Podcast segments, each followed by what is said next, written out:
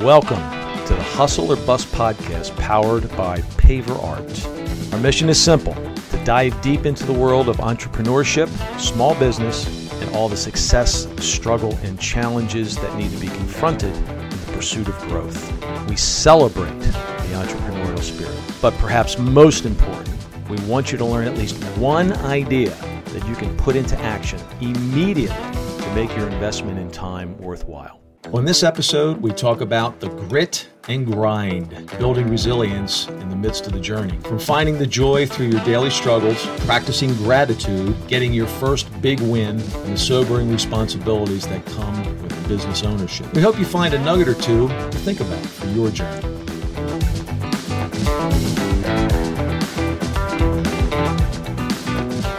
Now, this is episode, I believe this is episode eight. And the title of this episode is Grit and Grind Building Resilience in the Midst of the Struggle and Journey. Now, I have to be honest, I did not, uh, I did not write that intro, or I did not write that, that title. So I'm going to ask you right off the bat explain building resilience in the midst of the struggle and journey. I know what I think it means. What do you think it means? Well, the uh, you left off the first two words, grit and grind. Oh, I did. Grit So, and grind. That's which are exactly right. which are paver art values that we have on the back of our T-shirts that kind of define our kind of our core values or behaviors that we value. Grit, grind, hustle, repeat. That's right.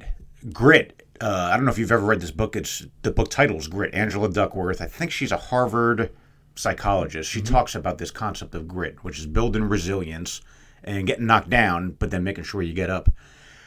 It's been a while since I've read it, but I think she did a study that says what makes somebody successful. It's kind of like a Malcolm Gladwell look at success, psychology. Um, so you think about things like intelligence. How important is intelligence in the world of success? So she looked at that, and she basically came to the conclusion: if intelligence counts for one point, grit counts for two. So okay, you got you got to be smart, but she's going to value grit more. She's in her analysis, she found Sure. that grit, resilience, getting back up, not quitting, keep going, is worth twice of what intelligence is. So, I love that word, grit. Uh, you know, getting back up. Resilience. Uh, it's basically the title is in a small business, in any business for that matter, or a career. I think more than 50%, maybe it's as high as 80% of the day of the grind. And grind's kind of just that. It's a grind. You know, you got to try to struggle through the day. You're dealing with adversity, you're dealing with failure more than you're dealing with the wins. So, you know, what we want to talk about today is in the midst of all that, if 80% is a struggle, trying to get something done, trying to build a business, trying to recruit employees, the thousand things that got to get done, if more of it is challenging, I would hate to use the word negative, but mm-hmm. it's in that light. You're not celebrating massive achievements every single day, all day long. Right. If 80% of it's hard work and a grind, how do you find joy in that process? Because if you don't, um, by its very nature, it's going to beat you down and it's going to wear your wear your ass out. It's just a matter of time. And eventually, it ends. That's right. So, well, the um, so, ladies and gentlemen, episode eight, grit and grind, building resilience in the midst of the struggle and journey. I got it. I finally got it all. That's a long one. well that's done. a long. That's a long title. You know, it's that's it's interesting. It's interesting that there's, you know, there's a ton of businesses out there. I mean, the, the American economy is, for all intents and purposes, run by small business. Yes, there are the Fortune 500 companies. There's the, you know, the uh, uh, the uh, market caps and you know in excess of 1 2 10 50 100 and 200 billion dollars I, I mean that's all very understood it's all understood but the I, I believe the lifeblood and the uh, the lifeblood that runs the engine of this economy is small business. That's over 30 million businesses. yeah 30 it's that's a staggering number of businesses in a 50 state territory. Uh, it's it's it's unbelievable. But um, uh, you know when we started this business here one of the things that was intriguing and it's it's right you know when you're you know when you're in, intrigued and excited and you know you're you're you're you're looking at the adventure ahead in regards to a new product it Euphoria. just, you're just oh my goodness you can't wait to get in there and get things set up and the first thing you realize is we don't have any desks. you know, we Where need- we're going to sit. we need chairs. Right. Okay. Ooh, we got to get computers. Okay. This, you know, uh, uh, the, the reality of smart of of starting a small business kind of hits you right in the face, but you're still powered by that euphoria, as you said. The How long do you think that feeling lasts? well, Because what we're talking about here is feelings, basically, and how do you manage through all of it? like for me, it's the concept, what I call the concept of the first big win. Okay. And um, you know, the little wins are understandable. The little wins are, well, we got the computer. Now we know how to run it. Let's turn it on, right? Okay, you know, we, we you know we got you know we got the you know we got the processing and manufacturing equipment, and you know when we learn how to run that, or when the person who's responsible for that learns how to run that, that's a you know that's that's a that's a medium sized win. The big win, the first big win, is when you land that first big sale. You process that order, you get it out the door, and as that as that flatbed's driving away with those 21 pallets of material, you just go, "Wow, okay." Now you've made And it. That gives you that that that powers you into the next level. Keep going, okay? That's proof of success. It validated you. It justifies the time and effort and investment that that you've you know that you've gone through and all the trials and tribulations. But that first big win, in my mind, is very very important. Well, you, the, the old axiom axiom is nothing happens until first a sale. So what you described there, the euphoria of the startup, you know, getting the things around you. Sure. But you you define your first big win as that first market recognition. We want to buy this from you. and trust me, by the time you usually get your first big win, that euphoria has been deleted. Right. Okay. You're you're you're now running. you're now running on. Um, uh, you're you're now running on just the, the same. You're doing the same things every Adrenaline. day, and you know the you know the adrenaline shot that you get every once in a while. That's what gets you through most of the days. Uh, you're still you're still doing the day to day. Okay, that's the grind that you were talking about. Um, you know the grit. The, the the three of us always had the grit. That's not an issue. Well, talk about your founding team because I think it's unusual for a company, a small business, to start with the founding team that we had. Well, In terms of managing the struggle and all that, you were a triumvirate, the three of you. right. Talk a little bit about that because I think a lot of small bit the 30 million small businesses, mm-hmm. I don't know if they've got the benefit of three heavy hitters as a founding team. There's you could look at that as being, uh, you know, that that gave us a leg up. It's an unfair advantage. I mean, it really did. Right. And uh, the fact that you had three guys who were and talk a little about the profile. all relatively successful in what they were currently doing before they went out and started, you know, we went out and started Paver Art. Um, that's that's I, I don't know that that's unheard of, but it's I would imagine it's somewhat unusual. But um, you know, uh, when you look at the three of us, what kept us going, what kept us doing and grinding it out day after day, uh, what what kept us looking towards what we felt was going to be the first big win, and it turned out to be the first big win. We that was the four intersections in Wildwood, New Jersey. The um, you know you need somebody who's the champion. You need because there's days when you just you come in, you're like, okay, um, guys, it's been three months, you know, and uh, I'm, I'm a little I'm a little down here. You know, let's we need to have a meeting and, and discuss. Let's let's let, let's kind of tie up all the loose ends and you know let's get pumped up again. Well, you need a champion, okay, and uh, that champion in our case was Mick Soroka. M- This was Mick's idea. This this idea was not going to die. The founder. Yeah, Oh yeah, the found you know the guy who came up with the idea, uh, who uh, went out and found out about my brother, and we'll talk about that in a second. But the idea is that he he was the champion. Every day he came in, you never saw anything other than this is great. Look at what we're doing here. Look at what we're building. This has never been done. That constant reminder, hey, hang in there. This is going to work. This is going to work. I know it's going to work. Uh, you know, I'm from this. I'm from this world, and I wasn't from this world. So I, I, I took uh, tremendous solace in what he did. So his input from that standpoint, the champion, I think was was very very important. But then you need every then you need somebody who's the pragmatist. Right. You need somebody who's the the realist, the guy that comes in and says, "Okay, here's how it really is." All right? Yes, we can do this. And yes, I'm turned on by this idea just like the, like you two are. But here's what it's going to take to get there from a finance standpoint, from a marketing standpoint, from a um, an inventory and operations standpoint. Um, and that was my brother Ken. And when you've got those two, oh man, it's just you know you've that's your that's your security net. You know, we didn't have dollar one coming in, but that was your security net. And that, You had the psycholo- talent to make it happen. It's it's very it's very psychological, Yeah. but it's very it's it, it, it, it keeps you pumped. It keeps you going. Uh, so uh, you know, a very important part of the team is the pragmatist, uh, and then then there's the expediter. That was me. You know, get shit done. Right. Okay. Now we all we all came from that school, from that get shit done school. Yep. But um, you know, my background, I plugged holes that those two didn't have, and they plugged holes that I didn't have. But the holes that I plugged kind of completed that triumvirate, that completed that unit, made that work.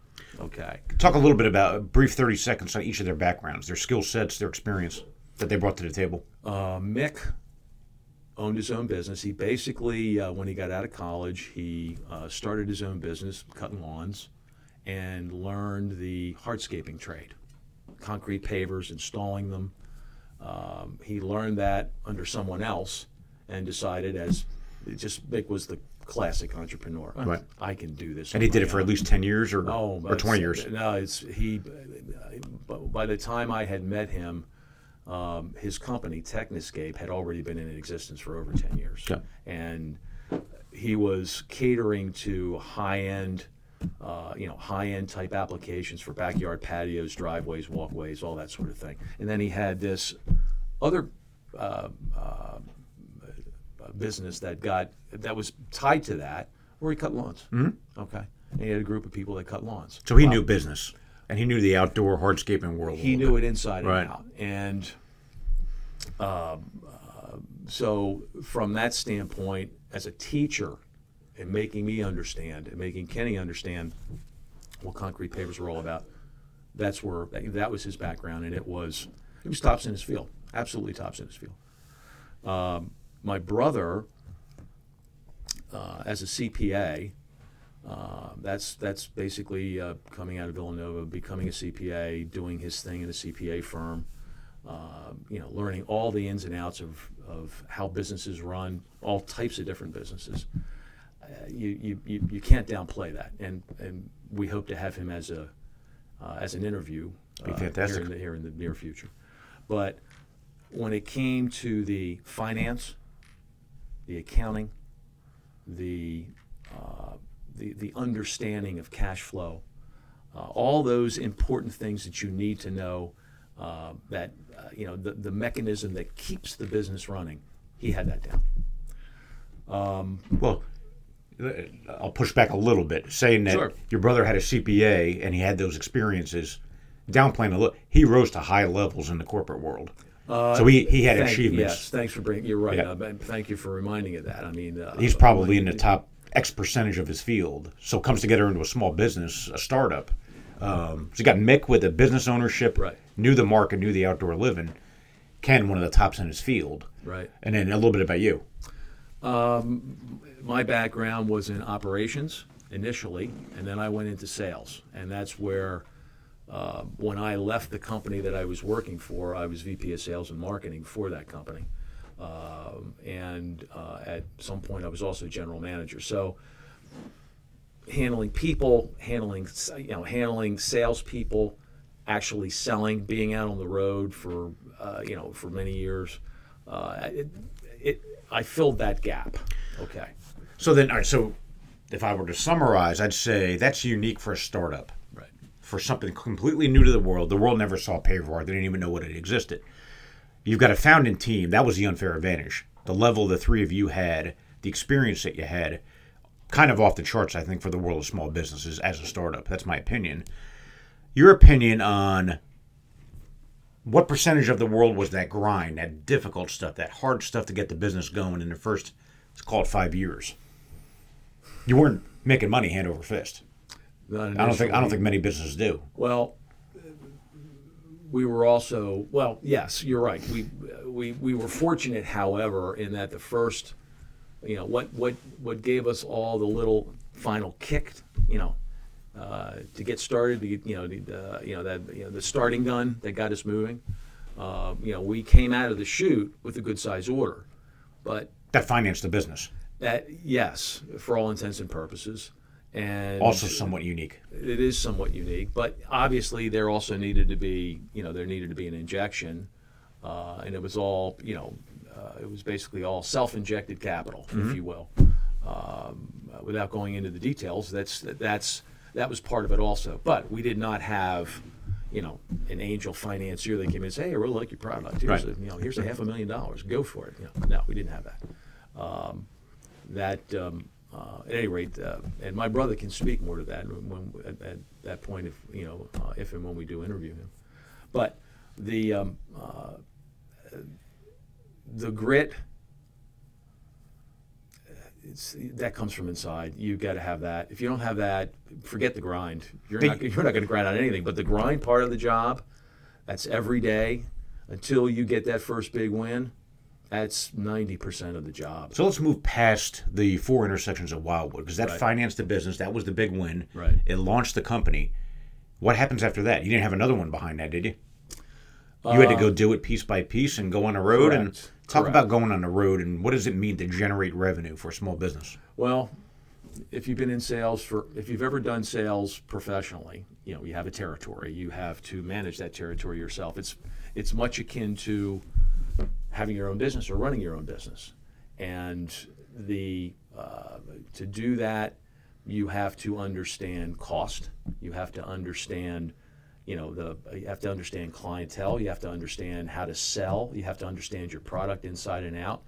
You know, product knowledge, the you know personality, the the marketing personality, the somebody you know you when when people talk to you, they enjoy talking to you. You know that's learned and it's also inherited. It's about a 50-50 proposition. Sure. For the good for the good salespeople, um, and then there's the actual understanding of administering to that territory, but as part of the grind, uh, one of the things that I mean, I stayed in more than my fair share of cheap ass hotels. I How mean- cheap? I mean, real cheap. I mean, we're talking twenty nine ninety nine Oh, plus perfect. tax. Okay, you know, you know, and if it, it and if it said like the Red Roof Inns, free HBO, I'm in. I'm there. I'm absolutely Did there. they have a free breakfast? no, They didn't. Well, you gotta you gotta factor that in. no. It's So it wasn't that cheap. Fortunately, most of those places are near a Bob Evans or a Cracker Barrel. And by the way, you can't get a better five dollar. Right. You can't get a five. Well, back then A, a quick little bucks. side, side note. This this uh, I've gotten tagged in my career of being cheap as it comes to travel and entertainment. Sure. Uh, one of my good friends that used to be a CFO of uh, previous company that I owned. Uh, it this was a bone of contention between him and I. We stayed in a hotel in California, and he found bloodstains on the sheets. So that that that clearly he won that argument. I was a little too cheap on that one. We should do an. We should do a podcast. We should do an episode, not a podcast, but an episode of a of our podcast, where we just, you know, we do an hour's worth of stories. War stories. I I think the stories would be fantastic. I I, I, I've, I I know I've got several. I know you've got several. We've shared them over the last four years. But back to your grind of the five days on the road at the Red Roof Inn and traveling. Where, where did you travel? Anywhere? the, the 48 contiguous states. You know, I didn't have, I, I didn't go to Hawaii, and I didn't go to Alaska. Uh, The but first two years on the road, how successful? Because I know you pivoted at one point. and You said this ain't working anymore with your di- distribution channel. it was difficult. The, the problem was we thought that the uh, that we thought distribution was the best way, or the you know the path of least resistance to get the get the word out on the product. And by distribution, what do you mean? Well, in most states, uh, when it comes to uh, uh, selling concrete pavers, it's best done through distribution, meaning there's a local distributor that has, you know, uh, he's the he's the, uh, the uh, you know he's the sole he's the sole distributor for a particular manufacturer, or he'll have a couple of manufacturers that he represents, plus all the ancillary So it's basically retail. go along with that. It's pretty much the case. The landscapers go there, they buy their pallet of whatever they need, and then they leave. They're a retailer. So it goes manufacturer, like a Techo-Bloc, Yep. to a distributor who's a retailer, and then you try to sell through that retailer. But if you know anything about, you know, uh, marketing channels and distribution channels, there's a tremendous amount of work that's required to not just get, you know, it's it's easier to get the distributor than it is to maintain the distributor and keep them up to date. And you know, the only boots we had on the ground were owned by me. How many? So, So, you hit 48 contiguous states. How many distributors did you call on before you said you, that was adversity? If you said it ain't working, how many did you call on before you made that? two it was somewhere in the vicinity of 220. You made 220 sales calls. Well, there was more sales calls. That's that's who we eventually, you know, lined up after three years worth of work. right. Um, but we had to modify our approach. You know, typically you want a distributor to be a stocking distributor. How many stocked? It's three. Three out of 220. Yeah, three out of 220. And So how'd they sell if they didn't stock? What'd they do? That's a great point, Mark. How did they sell? Okay, they didn't have any skin in the game. Right. You got to have skin in the game. If you don't, As you a know, customer. if, if, if you've got stuff sitting in your warehouse, the owner of that you know that distribu- that, that distributor's going, hey, when the hell are we going to sell this paver art stuff? Okay, well. The problem with that is you've got to teach these folks how to sell paver art. Yep. It's brand new. Nobody's ever seen it before. Right. Okay. It's not a trinket, and it's not inexpensive as you know as a uh, as a uh, uh, as an accessory product for a backyard patio or driveway or walkway at someone's home. So it's there's there's many levels to sell. The the problem with this was it took up so much time. Well, three years, and you had three people stock. Right. But you had 220 say, yeah, they'll support it. and you and you've got to be judge and jury. Mike, uh, why is it that this distributor 25 miles down the road uh, is also selling your product to you know to my client? And you know, you're, now you got to get involved and arbitrate it. that's exactly right. And that took that started taking up a hell of a lot of time. So part of the grind was to figure out that that was a mistake Didn't work. didn't work, uh, and uh, the decision was made. You know what? The heck with this. Uh, we're going to drop these guys, uh, or we're not. It's not a question of Was it dropping short them. sighted on their part, do you think, looking back 18 years ago, that distributors didn't get on board with it? Oh, I'd love to talk to every one of them today and say that right to their face. Right. You weren't thinking ahead. Okay. Look what we've done with this company. This product now. Now everybody knows about paver art, you know, or or the, the people that Our awareness is higher, yeah, right. but much much higher than, than it- than it ever was. And let's also let's not forget also when we started, the whole concept of a website, and this is 20 years ago, the, the whole concept of a website website had started to take hold, but not everybody had a website. Right. So that meant that not everybody was website savvy. Well, let's, let me go back to grit and grind, right? Right. So you got three years, you're on the road, you're staying in a shitty red roof inns. Right. You signed up 220 for support, but you said, what, three of them actually brought product in and had skin in the game. Correct. So that, I think, is the definition of those are not great sales results, right? Mm, exactly. It's not what you- it's not the outcome that you wanted. Now you pivoted and all that, but three years of the thing. Tell me, talk about how you brought that issue to the table, and how did you decide to pivot and say, let's scrap this and start over? How did that all happen as a key leader in the business? Well, the one nice thing about the three of us was that we all understood that you know it's pretty simple. It's a pretty simple equation. You got to sell product. You don't sell product, you're going out of business. Mm-hmm. It's very very simple. So when you sit down at the table and you go, "Hey guys, okay, I have look look at all these calls that I've made. You you you talk to me every day. When I'm on the road, you hear from me every day. When I'm in my office, you hear me talk about you know, the failures and the and the and the triumphs and the you know I just got this guy today. And oh by the way they've got somebody on they got a contractor on the hook to to buy a product one of our products. You know you've, you've heard this every day. Now this has been going on for three years. Right. all right?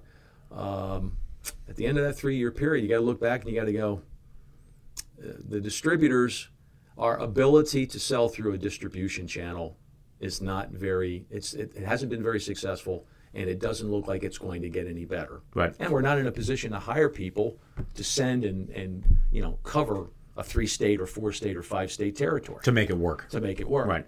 Uh, and we weren't going to go to the um, uh, to the sale. You know, we weren't going to go to the, the sales rep uh, route either. We were too young. We were too new. So, what do you do? Well, the bottom line is we're going to sell to everybody. Okay. But how did you have that conversation with Mick and Ken that says we got to scrap this? Well, I, I remember. Was it just you, you got beaten down to the ground of hearing no, or it was a truly failed strategy? No, I, I, came in one day, uh, and by the way, they see it every day. It's not Right, like so it's not a not like it's not like Mike came in and you know there was this you know the uh, you didn't do a PowerPoint on this one. yeah, there was a there was a big shiny halo around my head. Right. You know, and oh well, here comes Mike. He's going. We're going to talk about sales today. No, that's you know that's uh, that's that's not how it worked. Everybody, all three of us knew what was going on. I you know, and I can't remember who exactly it was that said it. It was probably me. But guys, we need to do something different here. This isn't working. My suggestion is let's go direct. Now, you know, you know, I'll deal with the clients. I'll deal with the distributors that call. Well, wait a second. I thought I could buy from you. Yeah, you can still buy from us. Okay, but you're not getting a preferred price. Well- and by the way, if your contractor that's buying product from you decides to call us direct, we're going to give him the opportunity to buy from us too. Mm-hmm. So I established I, I established three price lists, you know, and it worked. That's all we. That, that's the way we've been. We didn't have much to since. lose. It's not like you had hundred stock and distributors Great across point. the country, Yeah, exactly. And so it wasn't a big decision. that's exactly right. So uh, But it, there, there is a lesson there. A new to the world product. It, it wasn't because of lack of sales efforts that this thing didn't light the world on fire, and that hundred distributors across the country took on pay Right, for it. exactly. So there, there's a combination of short sightedness, I think. The fact that you do have to support them. You know, all these paver manufacturers, they they'll go to the distributor, they'll do lunch and learns, they'll do all kinds of stuff to educate them, build free displays, they'll do all that, and we weren't in a position to do that. Right. I'm not sure, to be honest with you, if we did it, it would have worked anyway. If we mimic it, mimicked that world, I think what sells our product is imagery, installed photos, uh, the uniqueness, finding that consumer that wants something different. So versus the- a mass the- market what- sea of pavers. when, when at that following right on the heels of what you said, what was the first thing we did when we decided, okay, okay, we need to we need to like you said, pivot. We need to pivot here. We need to do something different. Uh, and that doing something different was going direct to contractors, going, you know, working directly with landscape architects, not having to deal with the day to day. Hey, Mike, I thought you were going to sell this product to me. Well, yeah, and if you, you know, if you If you actually stock some, if you have to put some in stock, you know, I this this phone call would have a lot more. You'd have a lot more leverage. Right. But um, having said all that, what was the first thing we did? We scrapped the website and built a new one. The first website I thought was fantastic, and I think we all thought it was fantastic. You know, considering the fact that we had limited items to show, um, you know, it's a new product. You know, uh, Google was in its. they- weren't in their infancy, but they were still catching on as a marketing channel. You know, for small business. Uh, you know, Facebook was practically non-existent. Facebook was non-existent.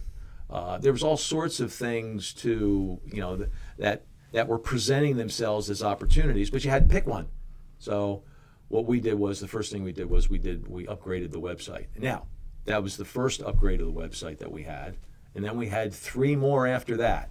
That's how important the website became. It became a reference point uh, to sell. You know, I, I became less important as a as a road salesman, a lunch and learn guy with landscape architects. Because now there are ways to do that same selling with, with not just the website, but all the other IT, uh, all the other IT assets that were, you know, every year something new was coming out, uh, and that's that's what we started to concentrate But on. But I think there might be a lesson there. Three years, countless red roof inns on the road, three people that actually took and put skin in the game with stock and product, and then you all three of you, because you knew what was going on, you said it's not working, let's scrap it. So you kind of said, let's just kill it, right? You put it to bed that strategy, and then you said, "All right, now let's get our energy going in a forward momentum thing. Let's use this thing called a website, Right. And let's get aligned against a new project. And whether you bring vendors in or however you do it, you said, let's kill that. Put our energy towards building something new. So you didn't just say, "All right, let's go direct." You put resources behind a new strategy to We had a to. shot. You had to. You had to. Uh, by then, also by at, at that time, you know, paper ads were a big way to get the get your product out there and known. Uh, the hardscape industry had its own magazine, uh, Hardscape magazine, it was called. Uh, there were two landscape architect journals that came out. Uh, I believe it was uh, uh, once a month, and one was Landscape Architecture magazine, which is uh, a terrific magazine for landscape architects, but very, very high end. Then there was Landscape Architect and Specifier News, which was our chosen, you know, paper medium uh, marketing outlet. Well, let me ask you, what sustained eh, for three years? You had three distributors stocking. What sustained the business if that didn't work? Well, we would still we'd still get calls from landscape architects. We you know that's that's when we learned, Other markets? Correct. That's other markets. That's when we learn how to, um, you know, start taking business. We were taking direct business, but it was spotty. But those that spotty business that we took, I'll, I'll give you for instance. We got a call from a, and this is a this is a great example. Uh, we got a call from a from an architect down in Miami who was the architect for Jimmy Buffett. This guy discovered our website. Somehow he discovered our website, uh, and uh, he said, "Look, I need to talk to you. Uh, you know, Jimmy Buffett's and his Margaritaville franchise. Uh, we're we're putting something in Las Vegas. Oh, okay. Well, so so what do you need from us? Well, uh, we're thinking of building, you know, we don't want to do a decorative concrete or stained concrete uh, parrot, uh, which is the, you know, the basically the cornerstone of the Margaritaville franchise is that parrot, if you will, you know, with the palm trees in the background, the water and all that, and then the, the Margaritaville name.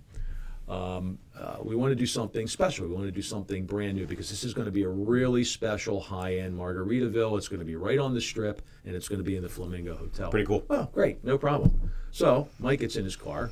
Uh, I plan a week's worth of calls, uh, and I wind up, you know, I, I've got calls from here all the way down to Miami, and then from Miami all the way back. Jeez. So, uh, but my primary call was to talk to this architect, and yeah, a personal visit. I've got my, you know, I've got my valise with the samples. Valise, there you go. There's a throwback. You Franklin How old are How old are you, Mike? the old school. Mike's 93 years old. At any rate, the um, uh, at at any rate, we got the order. Okay, uh, Mick did his thing in designing it. You know, uh, you know, Ken uh, did his thing in regards to working out the details. Uh, you know, pricing. The, you know, the quote for this thing. Uh, and it, I wound up having to get fly out to Las Vegas. I didn't drive this this time. I flew, but we thought it was going to be a real it was going to be a real benchmark for us. Okay, doing something like this for a high-end um, uh, restaurant in, in Las Vegas, which is you know how many people are going into the Flamingo Hotel on the Strip? And oh, by the way, you can see this from the Strip. And by the way, it's still there. Okay. Uh, it was as of the last time uh, a family member, my daughter, went out there with. Uh, Yeah, with great one- picture. Yeah, it's exactly, and picture of her taken at the the front entrance to it. But we were starting to get things like that. Okay. Uh, But let, let me make an assumption. Correct me if I'm wrong. Sure. First five years of the business, given the distribution challenges, Right. You guys weren't making money hand over fist, where you're all making what you want to make Uh, personally. understand the distribution. uh, Small calling, piece. calling on distributors was a big part of my time. Took a big part of my time, um, uh, marketing wise and sales wise and on the road wise. But uh, we also I also called on you know design build firms. I was going to home shows and trade exhibitions where you know design build firms and contractors had you know big islands uh, you know i'm making call i'm going to these shows spending two days talking to each one of them you know handing out sell sheets uh, and by the way you never ha- you never hand out a sell sheet unless you're talking to the person that you're Right. handing the sell sheet to But in, a, in the topic of costs too much money you're so you're you're blanketing the whole world Right. of sales. Every opportunity, you're using your time effectively, which is great. But the outcome to the bottom line, the cash flow, you guys weren't making money hand over fist. Where that's the reward. It had to be other things, right? I- And I'm making an assumption here, but for five, you, you guys weren't, you know, without getting into specifics of compensation, you all weren't killing it in terms of Right. results to the bottom line. Correct. So it had to be other things that sustained the business. You had to get through the grind. Uh, exactly. You know, when we uh, we we got and the way you got through that, trust me, by the time you get that first big win, you have a pretty good idea of how how this organization is going to run. You know what your responsibilities are. Uh, you know, Mick and Ken knew what their responsibilities were, and we just did it every day. You know, we're responsible individuals that came from worlds that required that you be that type of person. So doing applying those principles to this work with our own business, that was no problem at all. The you know the grind. Uh, you know, we talked about this a little bit in the last uh, the last podcast in regards to our wives. You know, the you know, the noise, the outside noise was not there. Mm-hmm. You know, our, our wives took care of that for us. Okay, Not a So- luxury. So we were we were able to concentrate on the daily grind of running the business, um, and yeah, you know, th- th- there were tough times, but um, we never lost sight of the fact that this is a product that we know. Look, this this isn't one of those situations where you're 23 years old, you don't know shit from Shinola. Right. Pardon my French.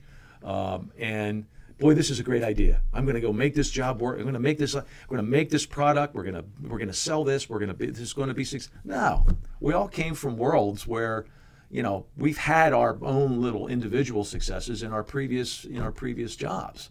Uh, yeah, we know when we see something, if it's going to, if we think very strongly that it's going to work, there's a pretty good chance that it's going to work. Right.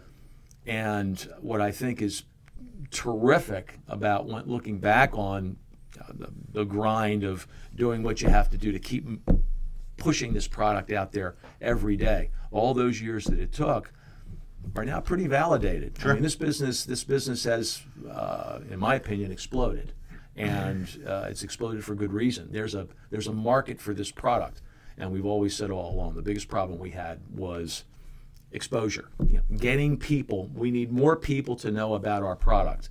And because you don't have a huge, massive infusion of capital, you know, to, to kind of push that along uh, and hit all the marketing outlets, you know, you had to do it. You had to find other ways to do it, and uh, those other ways, you know, basically came as a result of the of, of the, of the grind that it took every day to move this product. Well, you, you laid out a lot of adversity. Uh, I think anybody would say three years of being on the road and all the sacrifice that takes, right, to be on the in the Red Roof Inn for five nights when you got relatively young family.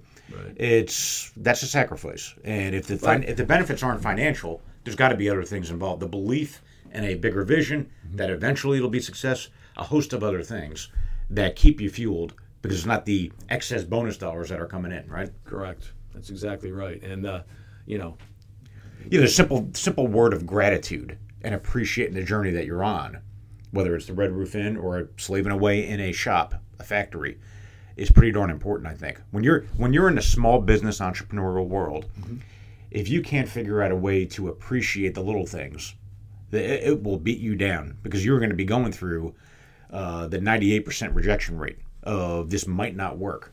So I think that there's a practical aspect to it, which is you know Maslow's needs: food, clothing, and shelter. How are you going to fund your own food, your basic living expenses?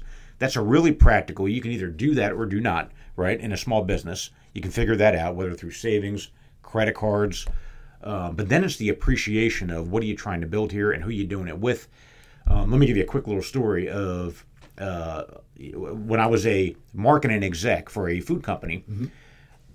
I had to learn the operations ropes. So Chess Jackson, shout out to Chess.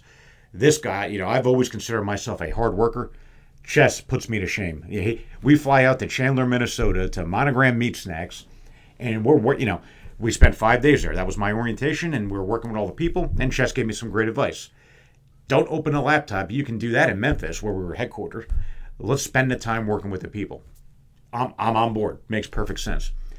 So I'm thinking, all right, we'll we'll sit down, we'll have a few meetings, we'll we'll tour through, we'll do the drive by in the plant, we'll see all the production lines, we'll do everything we got to do. sure. rude awakening. So we go through. We're, you know, we wake up early. We get the, we get to the plant. Let's just say it's Chandler, Minnesota, in the dead of winter, which is when we started. Is not exactly the pleasant, most pleasant place in the world to be. I mean, it's like negative twenty degrees wind chill. You haven't seen cold until you go to Chandler, Minnesota, in January. So we're going through the meat plant. We're going through the whole thing, and meat plants are. It's cold. It's wet. A uh, ton of people. So we're going through it. We we go through the plant. Let's just say for five hours. And then we have some planning meetings. We're doing a whole thing. We're sampling product. Finally comes time, let's say it's six o'clock. We break for dinner. And I'm thinking that's it. That's for our day. Let's go have a nice dinner, throw back a beer. So we, we start ordering, and I'll never forget it. No alcohol. We're going back. I'm like, we're going back where? Well, we got night shift at the plant. I'm like, Jesus, we woke up at five o'clock. I'm a little tired here. We're not going to bed. Now we're going to the night shift. And sanitation starts at, I think it was like 3 a.m. or something ridiculous. I'm like, holy shit, we're going to do sanitation too. So we're going through the plant, and and, and I am dead tired. And again, I think I'm pretty hardcore with work. And he was doing it with a smile on his face. And like this guy's like the freaking Energizer Bunny, right? That was day one. So we get the day, I think it was like Thursday or whatever, and we give a, a presentation to the entire workforce, uh, and a Spanish workforce, so there was interpreters. And I'll never forget this. There was four production workers little Hispanic ladies, right? And at the end of the presentation, I see them go to their locker, they open it up, and they pull out what looked like a giant cupcake or a small cake. Sure. They go in the corner, one candle, they lit it, and, and, and everyone's scrambling with their hard hats to get back into the factory. They sing in Spanish, Happy Birthday, and they're cracking up and they're, they're wolfing down the cake. And I'm looking at this in amazement, saying, Oh my God, they just celebrated, a little, little group of four women celebrated someone's birthday and they look like they're having their time of their life. I mean, you want to talk about gratitude right there. And then they break, they throw their hard hats on, and they go back. And and I'm thinking to myself, here I am feeling sorry for myself, right? Because I got to walk through a plant at three in the morning to see sanitation, and these four gals take the time out to celebrate one of their colleagues' birthday. I'm like, boy, if that wasn't the cold slap of water, how can they be grateful for that opportunity to say happy birthday, sing around a cake, and then big smiles on their face. They're going back into the grind of sure. working at a meat plant. And I'm like, it's one of those lessons that hit me like a ton of bricks. Somehow they found a way to practice a little gratitude right there. Maybe I ought to take a cue from them. Uh, it's it's a great story. Now, you know, you, you bring up a very important point when uh, when you uh, went through the process of purchasing L&M Foods, uh, and I think I could tie this to what we just got finished talking about. Paver, Paver Art got started, for all intents and purposes, by you know, there were three of us that basically powered this thing. I keep using the term power, but I can't think of a better term. It really mm-hmm. was powered by the three of us. But the um, uh, there were three of us. Okay, all pretty good at our uh, you know uh, our particular strengths, uh, whichever whatever they might be. How many small businesses in this country basically have one sole owner, sole proprietors. I think the majority of them. Ah, I think you're right.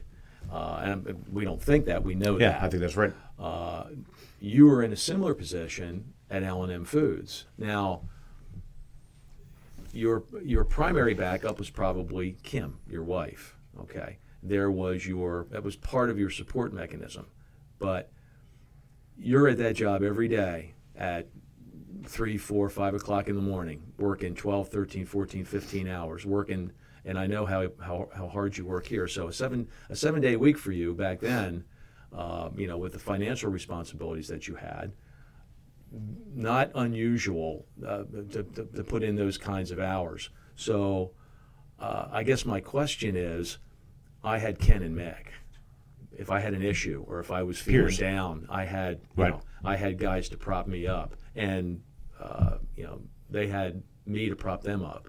Uh, you know, whenever one of the guys was down, there was two of us that were right there. Uh, and believe me, that's that's a that's a hell of a support group. Mm-hmm. Okay, where was your support group? That's a good question.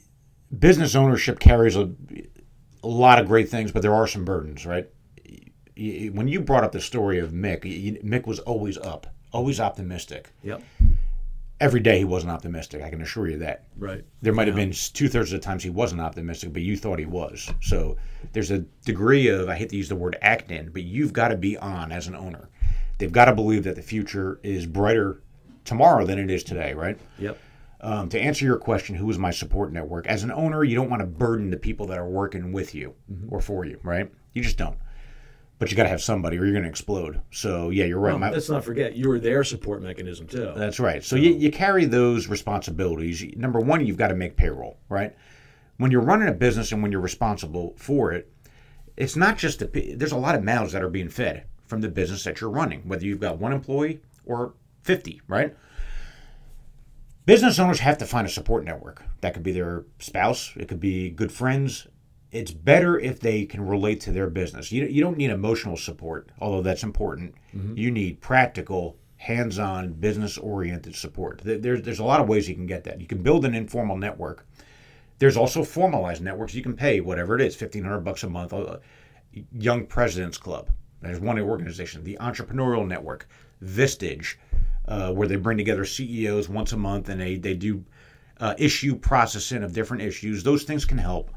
Um, but what you really need is a what you know the the one term kitchen cabinet of advisors. So who do you go to when your back is up against the wall as a business owner that can help you with this topic? And let's just say that's a financial topic. And then over here, you've got an HR, human resources, sales issue. Who's your kitchen cabinet of advisors that you can turn to for that? So outside of the business, you want to have a strong network. And I'm amazed. When I write blog posts, every now and then I just put something out there to see if anyone's listening or to see if anybody wants to take me up on it.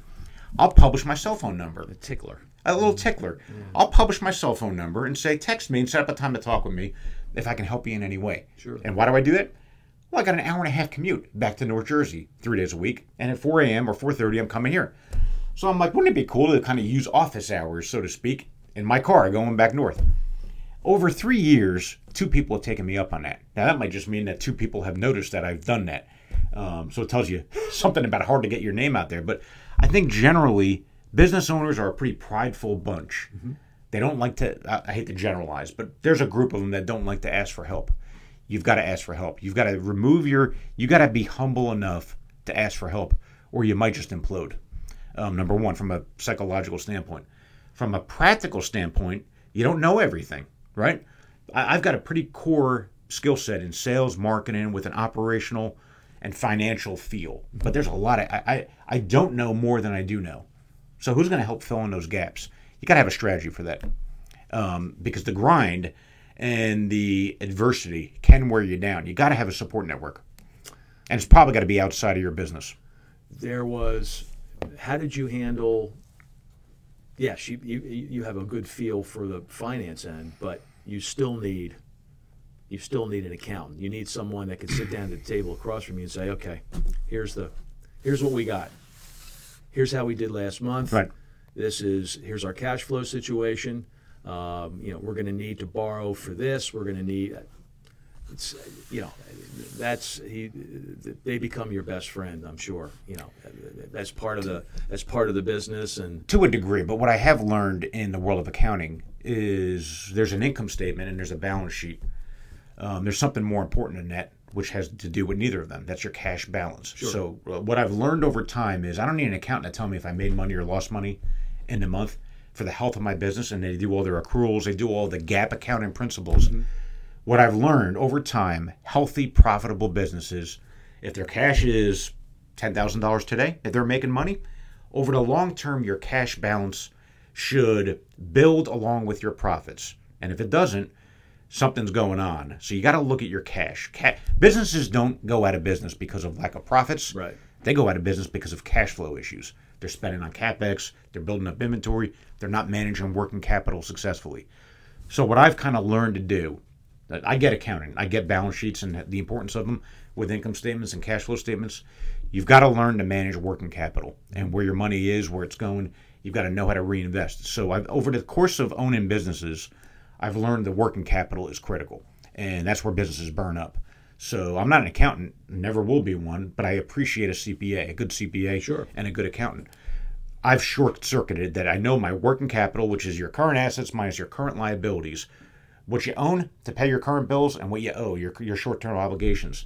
That number over time should be growing if you're managing an effective business. If it's not growing, you're probably not making profits or you got to dive deeper. So these are short circuited ways that you can kind of accelerate this and kind of manage through this grind. But metrics are important for a small business owner and understanding if you're heading in the right direction or not. Mm-hmm. Um, you want to be looking forward, not necessarily in the rearview mirror. So grit and grind and adversity. As a business owner, you got to kind of. There's only so many hours in a week, right? Right. You've got to decide where your energy is going to go. You want to have a portion of it tied to the financial health of your business, um, and then how does that look? And is it going to get better over time or not? And if the answer is or not, you want to work on that, right?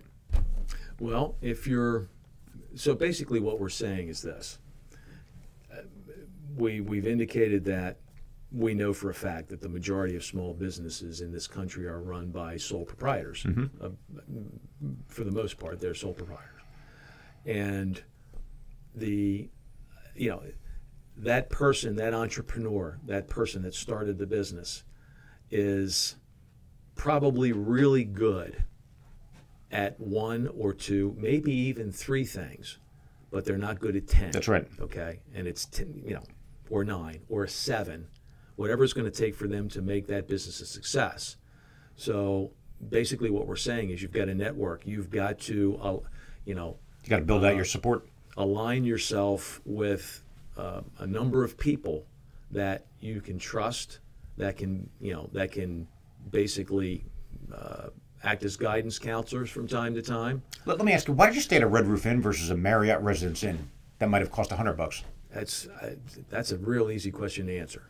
The money, you know, I, I sales to me was always a game. It was a numbers game. Uh, it was it was a self challenging, self motivating game. Uh, what kept me sane was okay, I made 13 sales calls this week, okay, all over the eastern seaboard or out in, you know, heading out towards Chicago or, you know, on my way down to Nashville or down on my way down to Texas. By the way, all by car. Mm-hmm. Um, the arranging of all of that, you know, with the goal that, okay, last week I spent $275 on expenses food, shelter, gas. Uh, and let's not forget, gas back then was a sure. you know it's a buck twenty five a gallon. Mm-hmm. Um, can I get that down to two fifty?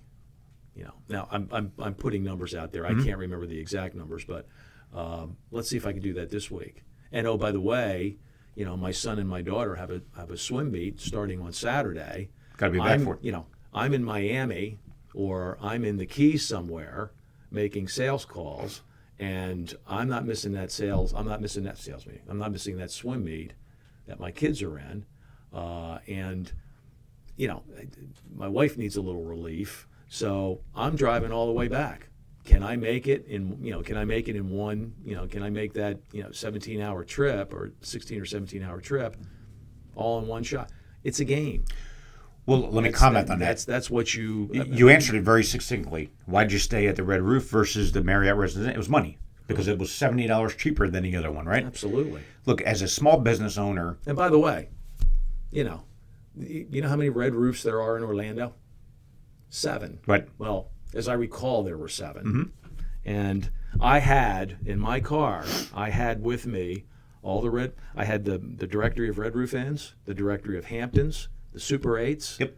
Uh, the um, uh, but you weren't going to find a Holiday Inn in the bunch. Okay, you weren't going to find a Marriott. Uh, you weren't going to find a Radisson. None of those were in my car.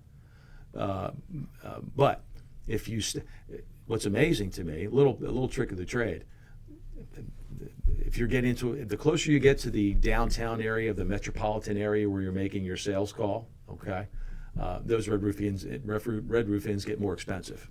All right.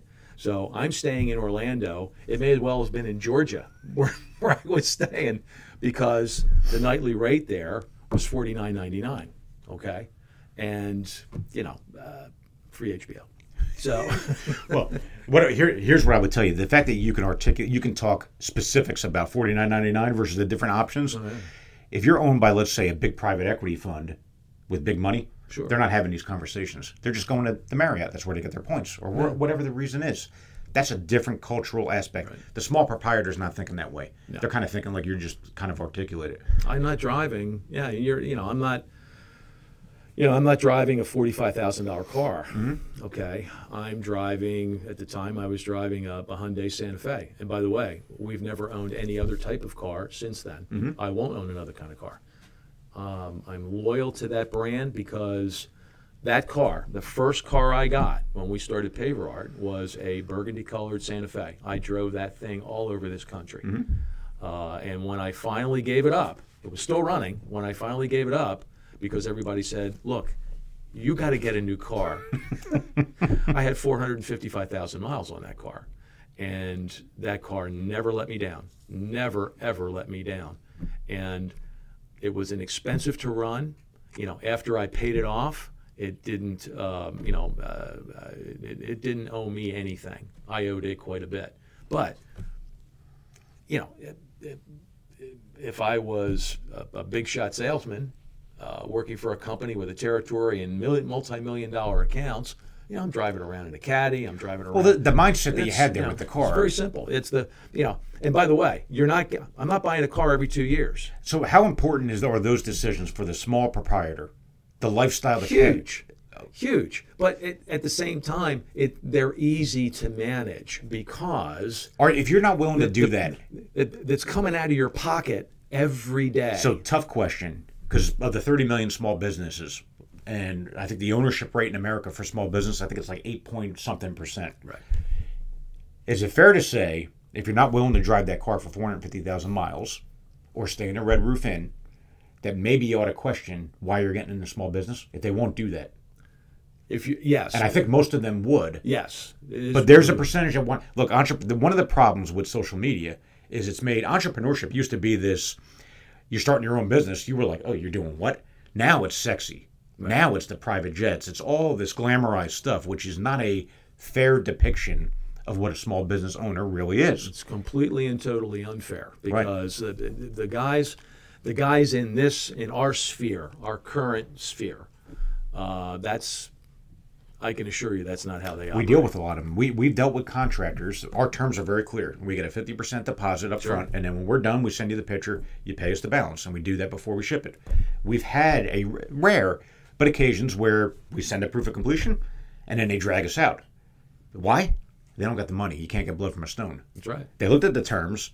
They just don't have the money, so they're not really a business. They they, they got to wait until they get paid to pay us. So now, in the world of contractors, I don't know what percentage are in that camp mm-hmm. that they're not going to pay until they get paid. Well, now we'll never do business with them again, by the way, right? But there are a lot of businesses that behave how they want to behave, not because they're bad people. They just don't have the money, but they enter into things they shouldn't be entering into. How many of those guys that are like that? The guys, and again, I'm, this is, you know, this is not an indictment. This is just a, this is an observation. How many of those, how many of those fellows that own their own businesses uh, could tell you today what their cash flow position was? The ones that do that, very few. Yeah, They're not running a business the way they need. If you can't comply with contract terms and you know you're entering into a contract that you can't fulfill, sure. I wouldn't say you shouldn't be in business. There could, although that's possible, there might be some integrity issues. But if they're willing to say, "All right, I get your terms, and and I'll enter, I'll get you your deposit, but I won't do the back end until I get paid," there's a problem. There's a real problem there. How hard is that? Think about this. You're out there, you're killing it at a job site all day long. You got to come home, and if you don't do it Monday night, Tuesday night, Wednesday night, Thursday night, Friday night, or Saturday night, you got to do it Sunday. Your only day off. and what is that? That is figuring out where you are financially in your business buying inventory, being able to afford and make payroll, make the next payroll. Uh, do I need to get that that next truck? Boy, wouldn't it be nice? Wouldn't it be nice to have a club cab, you know, uh, in a dually with uh, you know, uh, you know all these all these nice little options and accoutrements, blah blah blah blah blah, that are going to cost you an extra Well, thirty five grand. let's go back to do you? Uh, well, you know, and I that's I that's that's a write off to the business. First of all, they're yeah they're write offs. They're expensive write offs. That- they require it's cash. not a write off. It's not like somebody's going to give you somebody's going to reimburse you. Anybody that for starts buying the truck. anybody that doesn't know how to manage cash and they use their the term write off, they don't know what they're doing. Right, right. That just gets you back thirty percent or whatever tax bracket you're in at the end of the year. exactly. Go back to the cake. The four little production workers that are having a cake and they're celebrating life and they're practicing a little gratitude. Right. And they're getting motivated to get back on the shift. Small business owners can learn from that. Having said that, there is a hardcore practical responsibility and skill for a small business owner to be able to run an effective business where they don't put themselves in that position Right. or start using terms like write off as justification for poor working capital management, poor decisions, whatever it is. So let's face it, there's the bell curve affects small business owners too. There's small business owners that are at the top 10% that are growing, they're reinvesting, they're doing all that. There's the masses. And then there's 20% that are going to go out of business. It's just when is it going to catch up to them? Sure, right? exactly. So to move from the masses to become better at what you do, it's about networks. It's about getting better at the things that you're not good at, surrounding yourself with different people, um, all of those things. So part of surviving in the face of adversity is getting more successful, having a plan to get more successful. So if you're stretching your suppliers now, have a goal to do less of that next month or a quarter from now. So a real thing with going through adversity, you got to get better at what you do. You've got to get better at what you do Sure. or you're going to be continually in a model of stretching people or uh, not increasing compensation or a host of other bad things that you can't do in this competitive environment that we're in. You may be an The expert. cake, the cake's only going to go so far, That's true, and that cake's only so big. right? So um, there's I, when we were talking about and, and preparing for this podcast, the uh, or this particular episode, we you brought up something that I thought was very very interesting, and you referred to it as peer executive groups. Um, I thought that was extremely helpful. Now that that may be on a certain specific level that you dealt with peer executive groups as the sole owner of well, the, the sole owner slash manager of uh, uh, of L and M Foods. Okay, but at the same time, that appears to be, to, to some measure, a, a support group for you, and I'm sure there's those groups that are available at virtually every level, every level of proprietorship. Well, there's a business for everything. So if you want to pay, you can get into any support mechanism that you have. Sure. Um, or you do it informally through finding people in uh, trying to build relationships with other people. So, like anything, if, if you're going to do it informally, which in theory doesn't cost anything, and you try and reach out to people in your space that you think could be a benefit, like anything, you gotta you, you can't just take, you gotta give. Like any relationship, so you gotta try and build those mutually beneficial relationships. So I give the example that I put myself out there just to make the time pass in my car, but yeah, there, there's a selfish thing there too. Is hey, maybe I'll build a relationship that could help our, us or something else. Maybe it's deal flow for acquiring other businesses, um, but really it's just let me kill some time on a commute, right? Uh, but you can pay to be part of a Vistage, a Young Entrepreneurs, a Young Presidents Club. You can pay for any of those things and get good counsel. You've got to evaluate it like anything else. Is it worth the fifteen hundred a month? And make that decision as if it's a business. It's, it's a business decision, so you got to have a payback there. And you've got, because of your previous business relationships, you've got what can only be counted as friends that you know, and, and friend, uh, friend and business relationships that you've, you know, you've nurtured and and worked on for years and years and years. And I'm sure you spoke with those people from time to time when Sure. you, when you were doing L and M. The, um, you know, not everybody has that, but everybody can develop it. That, I think that's right. You, you've got to, as a small business owner, you're well served to build your network out. I think that's, you know, if we were to give bullet pointed tips from this episode, build out your network and, and start informally and, and, and set a goal.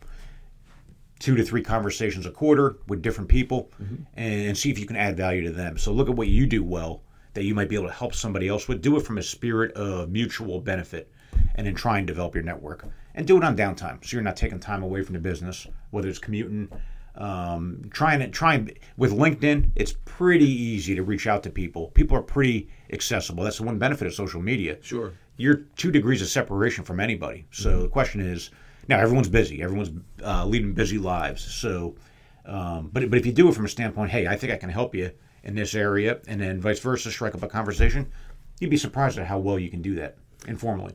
And I'd like to think that there are other Mark Olivitos out there, and, and I'll bring that up uh, to, to, to wrap this episode up.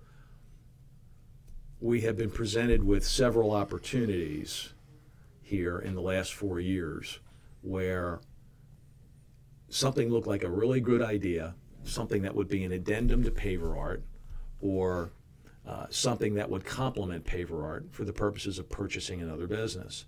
But um,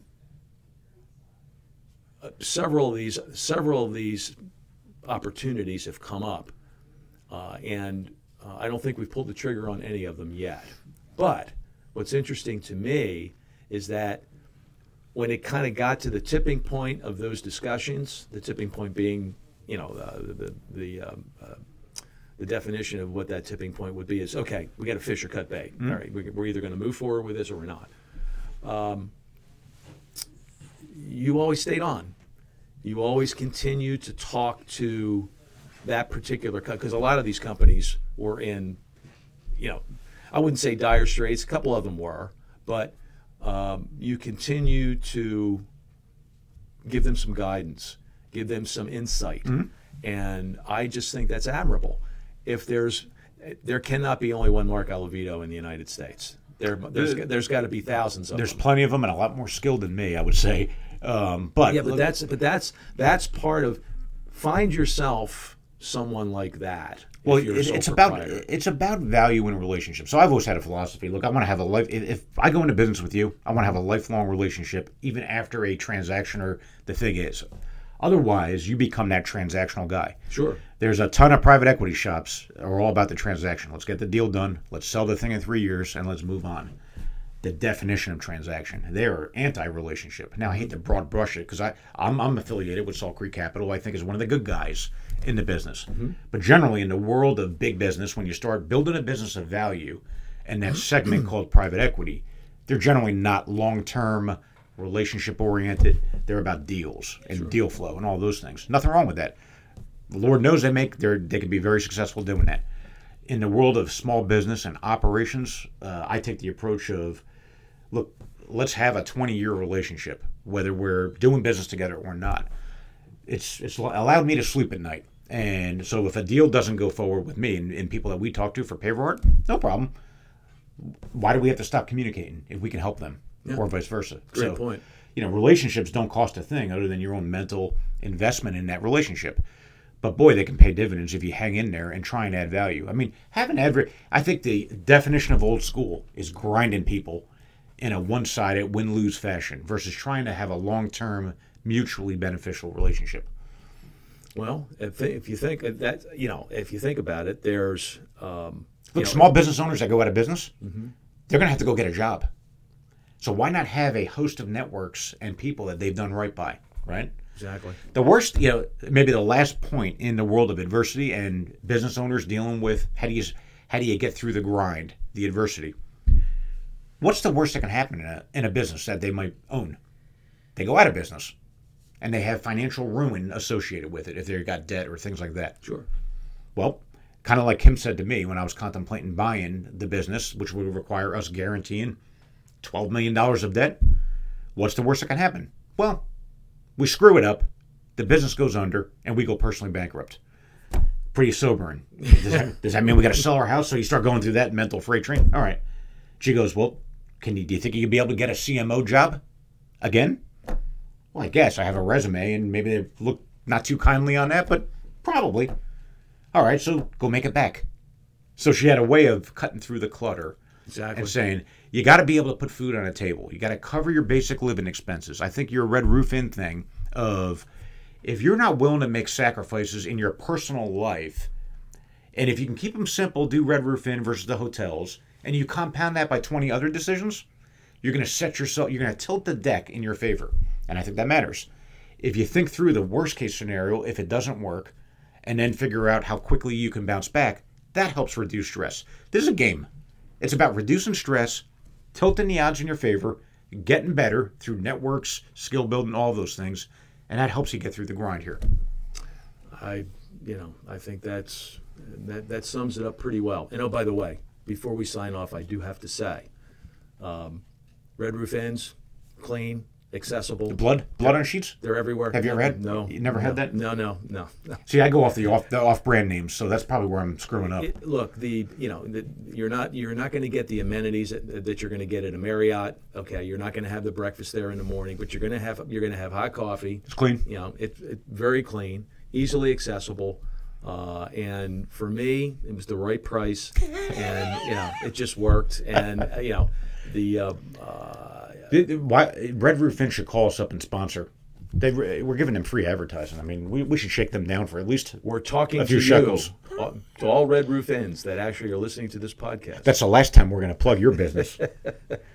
but, uh, but you know what? It, it worked. It absolutely worked, and the um, Yeah, it's sponsored by, powered by Red Roof Inn. It doesn't sound as Red good as powered Inn. by Paver Art. I like Paver Art better. and I just and I love the term grit and grind. It's uh, look, it- it's our motto at Paver Art: grit, grind, hustle, repeat. Yeah, look, It's, it's, it's uh, hard work. It's hard work. You got to find a joy in the hard work. You got to find a joy in the adversity and the um, the the percentage that's not successful, not the big win as you call it. That's the key. Well, the uh, uh, you're exactly right. And I just reminded myself by hitting the microphone for the third time because Dominic is going to say something to me. Dominic Olivito is our producer of this podcast, and we tremendously appreciate all the good work that he does. He does it all behind the scenes, so we're going to give him a mention. Hey, also. hey, real quick, the the story of relaunching our little website, hustleorbust.com, which was a 10-year-old website. It looked like like any website. If you go 10 That's years 10 years old. Right. Yeah, exactly. If you go 10 years, you know from paper, your first website looks completely different than ours. If you don't update a website for 10 years, that thing's going to look old and tired and you don't want to go there and spend much time on it. Bingo. We had 200 blog posts written on this thing over 10 years. And Dominic, uh, we lau- relaunched it on a Wix platform, which I think is more user. Another shout out to Wix, uh, more user friendly. You can manage it easier, easier to do blogs and podcasts and things like that. Dominic had the unfortunate task of I gave it to him. I don't have time for it. Dom, hey, you want to do a website? I'll pay you a few bucks. He signed up for it. He said, okay.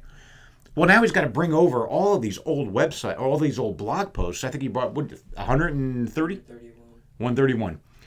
Well, when you go into old blog posts, there's dead links. There's pictures that don't work anymore.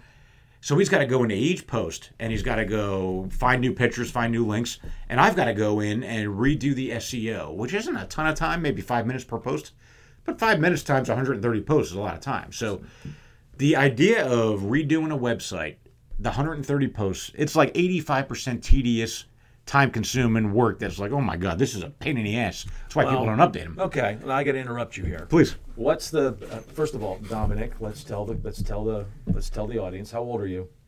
Uh, just turned 15. Just turned 15. Happy birthday, by the way. Um, when did you do this particular job on the Hustle or Bust, updating the uh, Hustle or Bust website? What day of the week was that? Or Uh, days? Well, we I started pretty much a week before it launched. Uh, So you got it done in a week. Yeah. But how, you know, were you doing this Monday, Tuesday, Wednesday, Thursday, Friday? Did you do any weekends, that kind of thing? Uh, pretty much it all because we had to do the website and I had to edit the podcasts. So it was on Saturdays and Sundays. Okay. We launched on the Sunday. Well, then you were Yep. working on you were working on that job on the weekend. Okay, you're here three days a week during the summer. Uh, I, I I don't think we can call you an intern anymore. No, the uh, uh, so what you so after a week of that, this is your summer vacation. You're doing that work on the weekend, and it's tedious. It's tedious, I think, is a is a is a generous. Is, it's a very generous description of Right. what it's.